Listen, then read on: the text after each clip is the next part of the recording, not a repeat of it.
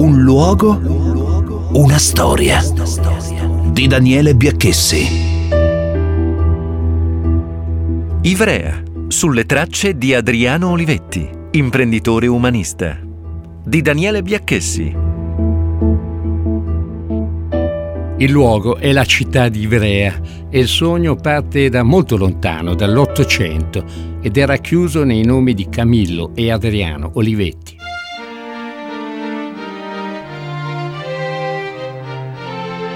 Camillo Olivetti nasce nel 1868 da una famiglia della borghesia ebraica di Ivrea. Eredita dal padre, Salvador Benedetto, lo spirito imprenditoriale e l'amore per il progresso.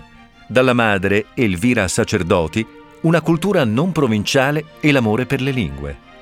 Al termine del liceo si iscrive al Reggio Museo Industriale Italiano, divenuto nel 1908 Politecnico di Torino e alla scuola di applicazione tecnica, dove frequenta i corsi di elettrotecnica tenuti da Galileo Ferraris. Camillo si laurea in ingegneria industriale, si trasferisce a Londra per un anno. Al suo ritorno a Torino diviene assistente di Ferraris, che accompagna negli Stati Uniti al Congresso internazionale di elettrotecnica di Chicago. Insieme visitano i laboratori Thomas A. Edison a Llewellyn Park nel New Jersey, dove incontrano di persona il brillante inventore. Camillo Olivetti torna definitivamente in Italia, si mette in società con due ex compagni di università. Avvia un'attività di importatore di macchine per scrivere biciclette.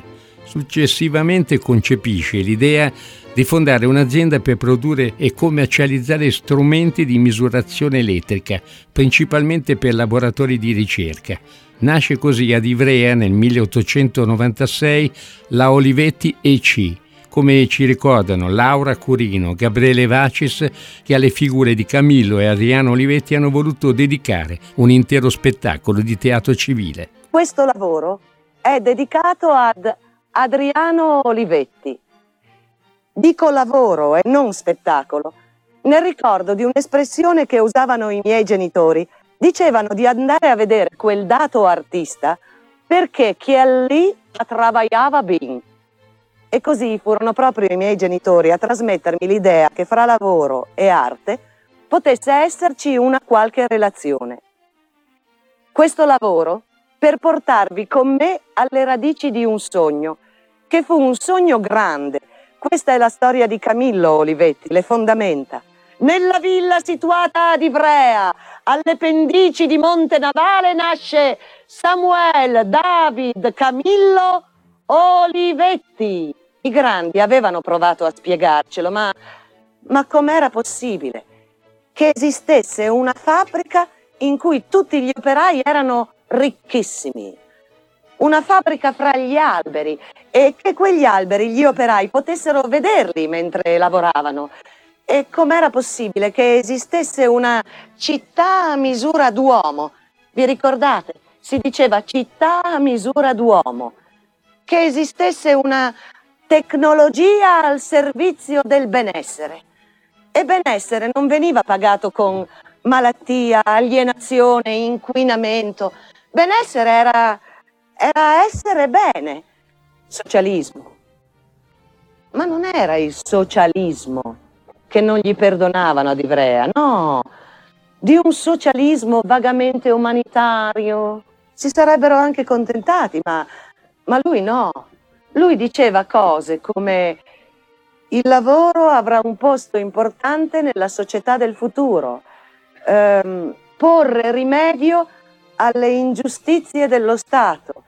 Parole come solidarietà, progresso, incivilimento.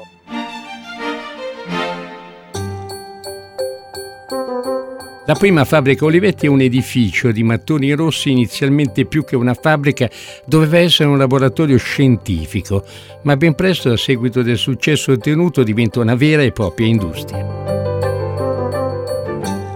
Il primo corpo della fabbrica venne progettato personalmente da Camillo Olivetti nel 1895. Con una forma semplice a pianta rettangolare e disposto su due piani, a esso era annesso un fabbricato che doveva servire da magazzino, tutto con coperture piane. Per la realizzazione della parte strutturale del progetto, i solai e il tetto piano, Camillo si fece consigliare dall'ingegnere Porcheddu, suo amico e compagno di scuola, che gli aveva parlato delle ottime possibilità costruttive del sistema di cemento armato Hennebick, che egli stesso importava dalla Francia. Camillo Olivetti è dunque il padre di questo grande sogno, realizzare una fabbrica moderna in mezzo alla rivoluzione industriale con uno stile e un pensiero riformista, ma i tempi sono difficili. Fece fare un bel cartello lungo tutta la terrazza di, del vecchio edificio di mattoni rossi con su scritto Ingegner Olivetti e C. Prima fabbrica nazionale di macchine per scrivere. Oh, ma no, Olivetti, ma no, ma no, ma aveva messo su un così bel commercio a Milano con quei suoi strumenti di misurazione. Adesso che a Milano avevano avuto successo, a Ivrea gli strumenti di misurazione piacevano a tutti. Oh, poteva godersi i risultati, la famiglia magari qua, a Ivrea per la salute, si capisce, ma macchine per scrivere. Ora qui c'è un bel mistero. Il cartello sul vecchio edificio di mattoni rossi compare il 29 ottobre del 1908.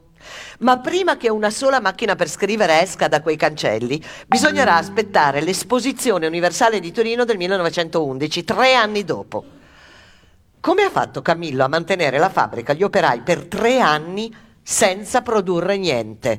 Ah, oh, mi, mi, ma penna, inchiostro e calamaio dovrebbero essere gli strumenti del buon impiegato, come dice l'amato nostro poeta Bersezio. Lei cosa ne pensa, notaio? Eh. E Giosuè Carducci? Ce lo vede lei Giosuè Carducci scrivere le sue poesie con la macchina? Giosuè Carducci era morto l'anno prima e non era passato molto tempo da che aveva scritto di Ivrea la bella, dalle rosse torri che si specchia nella cerule adora. Oh, macchina per scrivere. Adesso l'Olivetti si è messo a fare le macchine per scrivere. Allora io mi metto a fare le macchine per leggere, le macchine per cantare, le macchine per fare i conti. Ivrea la Bella non è Milano, la gente mormora. Si dice che Camilla abbia fatto il passo più lungo della gamba e non avevano mica torto. Come facevano le macchine per scrivere a pagare gli operai se ancora non erano state costruite? Non, non, dico le macchine per scrivere, ma neanche le macchine per costruire le macchine per scrivere. No, l'Olivetti non ce la fa. Poteva mettere su una bella filanda. Ecco, filande ne abbiamo già avute. Ma macchine per scrivere in tutto quel trambusto, Camillo vuole anche traslocare la casa. Dopo Camillo il sogno prosegue con Adriano Olivetti, imprenditore, politico, editore, fine umanista. Nasce l'11 aprile 1901 a Villa Emma, sul Monte Navale, una delle colline di Ivrea.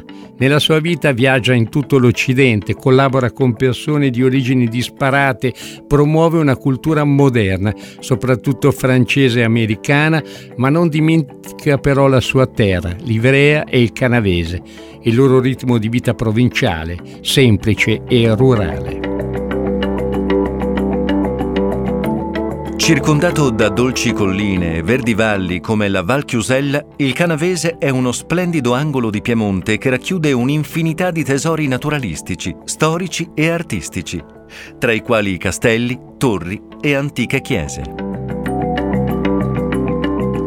Centro nevralgico è la città di Ivrea, la romana Eporedia, circondata da un anfiteatro morenico fra i più noti d'Europa, formatosi durante le grandi glaciazioni.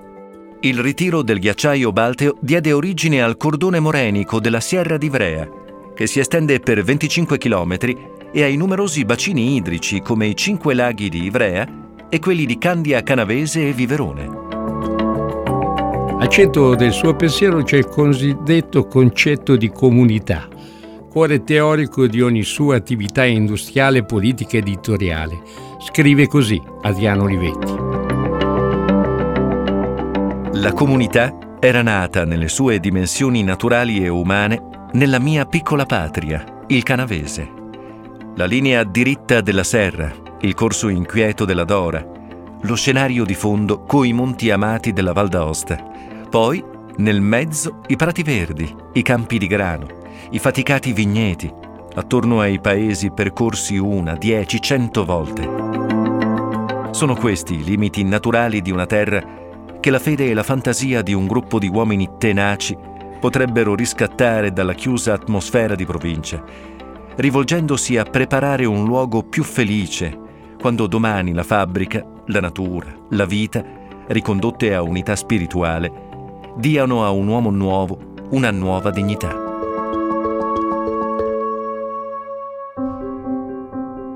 Nella sostanza Olivetti considera la fabbrica come luogo produttore di bene e non di beni. Dunque il profitto non deve essere mero arricchimento, ma un investimento economico da reimpiegare sul territorio, sulla qualità della vita dei lavoratori e sull'ecosistema. Una vera e propria rivoluzione industriale, come si può intravedere in questa sua testimonianza resa nel 1960 alla RAI. Capita di venire qui in fabbrica più spesso di domenica che non nei giorni feriali, quando c'è operai e tecnici al lavoro.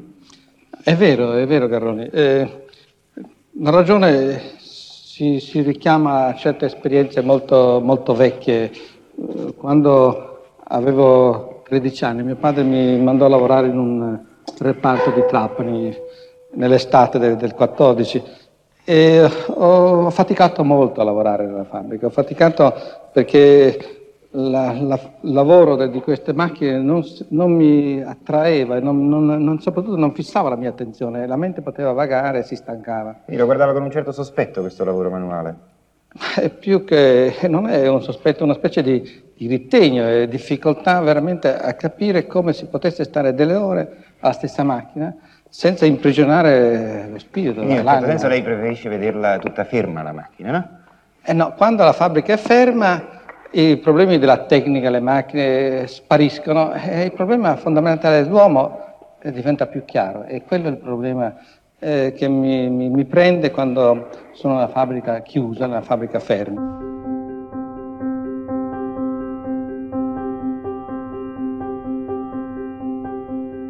Adriano Olivetti mette in pratica una nuova visione del lavoro in cui la responsabilità di tutti, dirigenti, manager, singoli lavoratori, sostituisce il tradizionale autoritarismo paternalista. Per adattare il lavoro alle esigenze dell'uomo e non viceversa, Olivetti porta in fabbrica poeti e intellettuali, organizza proiezioni di film, biblioteche e servizi sociali all'avanguardia in Italia e nel mondo crea sul campo un nuovo modello di sviluppo basato sull'etica, sulla responsabilità, con al centro il fattore umano, la solidarietà tra imprenditori e operai, tra fabbrica, città e campagne circostanti.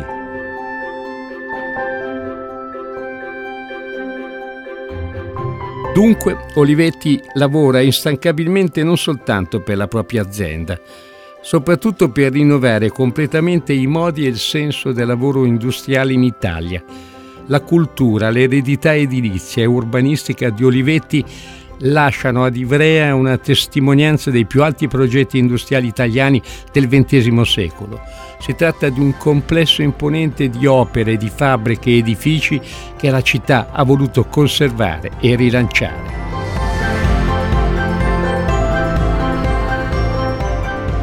In primis c'è il MAM, Museo dell'Architettura Moderna di Ivrea, che si è candidato per la lista del patrimonio mondiale dell'UNESCO. Il MAM, vero e proprio museo a cielo aperto, si snoda in percorsi pedonali lungo via Iervis, là dove si ergono ancora gli edifici della fabbrica Olivetti, simboli viventi del riformismo olivettiano. Lungo quasi un chilometro il percorso permette di ammirare i mattoni rossi del primo corpo di fabbrica delle officine ICO, acronimo di Ingegner Camillo Olivetti, il padre di Adriano e fondatore dell'azienda, reperto industriale del 1896 e i successivi ampliamenti. Adriano Olivetti, molto attento all'innovazione, al design e al gusto della modernità, commissiona la nuova ICO a Figini e Pollini, due giovanissimi architetti che portano a Ivrea il meglio dell'architettura razionalista. I lavori, durati dal 1934 al 1936, mettono in campo una fabbrica nuova, fatta di ampie finestre e di cemento armato, un nuovo edificio senza barriere tra esterno e interno, tra dirigenti e operai, la fabbrica della trasparenza. Altri importanti ampliamenti vengono eseguiti tra il 1937 e il 39, tra il 39 e il 40 e infine con il nuovo stabilimento ICO del 1957.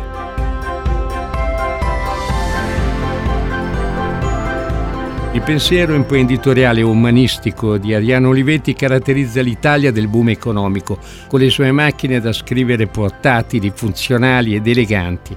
L'immagine stessa dell'azienda con pubblicità e negozi curati da veri e propri guru dell'architettura, come ad esempio quello di Piazza San Marco a Venezia, ideato da Carlo Scarpa, attualmente gestito e tutelato dal FAI, diviene uno dei biglietti da visita migliori dell'Italia nel mondo. Nella villetta Casana, la sede dell'Archivio Storico Olivetti, una mostra permanente illustra e conserva quei piccoli capolavori che furono le macchine da scrivere Olivetti dalle macchine d'inizio Novecento fino all'elettronica. I piccoli gioielli in mostra sanno ancora affascinare anche gli spettatori ormai abituati di smartphone e tablet, mentre il design delle macchine conservate illustrano le mutazioni del gusto e del bello nel XX secolo. Ma al crucio di Olivetti resta il miglioramento della qualità della vita degli uomini che vivono e operano nell'azienda.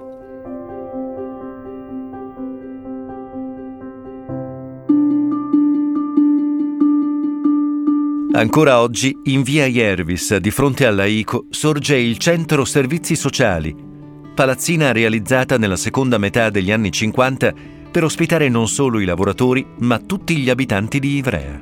Studiata da Figini e Pollini sui modelli dell'architettura organica, strutturata sulle forme triangolari ed esagonali, la palazzina accoglie una biblioteca, servizi sociali e assistenziali. Altrettanto innovativo è il centro studi ed esperienze voluto da Adriano Olivetti e realizzato da Edoardo Vittoria, con un disegno che ricorda molto da vicino le opere di Frank Lloyd Wright.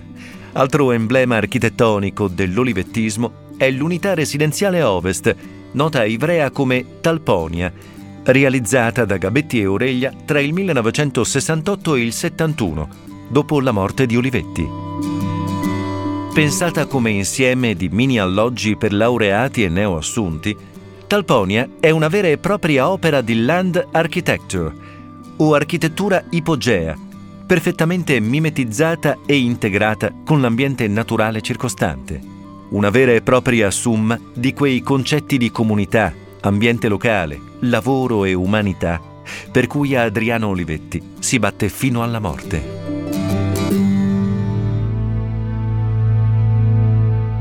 Cosa resta nella memoria di Adriano Olivetti a Ivrea? Un vero e proprio itinerario storico e di memoria. MAM, Museo dell'Architettura Moderna di Ivrea. Una passeggiata tra le opere architettoniche lasciateci in eredità da Adriano Olivetti è il modo migliore per comprendere meglio i sogni e i progetti di un uomo che fu tra le migliori menti della sua epoca. Mostra permanente Cent'anni di Olivetti, il progetto industriale realizzata dall'Archivio Storico Olivetti nel 2008, la mostra permette di ricostruire l'epopea di un'azienda all'avanguardia nell'eccellenza tecnica e nella responsabilità sociale, nonché nel gusto e nell'esportazione del Made in Italy. Museo tecnologicamente improntato non solo alla conservazione, ma anche e soprattutto all'azione, con laboratori didattici, mostre temporanee, laboratori e progetti artistici per rendere fruibili da tutti le grandi innovazioni tecniche. Unità residenziale Ovest. Sebbene realizzata a quasi dieci anni dalla morte di Adriano Olivetti, Talponia, come venne ribattezzata dagli eporediesi, è una realtà architettonica particolare, al limite dell'utopia. Scavata sottoterra, realizzata con materiali contemporanei e mimetizzata con l'ambiente circostante, corrisponde a uno dei punti di arrivo dell'architettura ispirata da Olivetti. Palazzo Civico e il centro di Ivrea. Adriano Olivetti, oltre a essere molto affezionato al proprio territorio, diviene anche sindaco di Ivrea. Una passeggiata nel centro di questa antichissima città può arricchire ulteriormente il visitatore in un dialogo tra passato recente, remoto e contemporaneità. Quella di Adriano Olivetti è stata una breve vita, 59 anni, spesa a sviluppare un nuovo modello di impresa a migliorare le condizioni di vita dei suoi dipendenti e di tutta la sua comunità, a Ivrea. Un concetto molto alto che dovrebbe valere ancora oggi.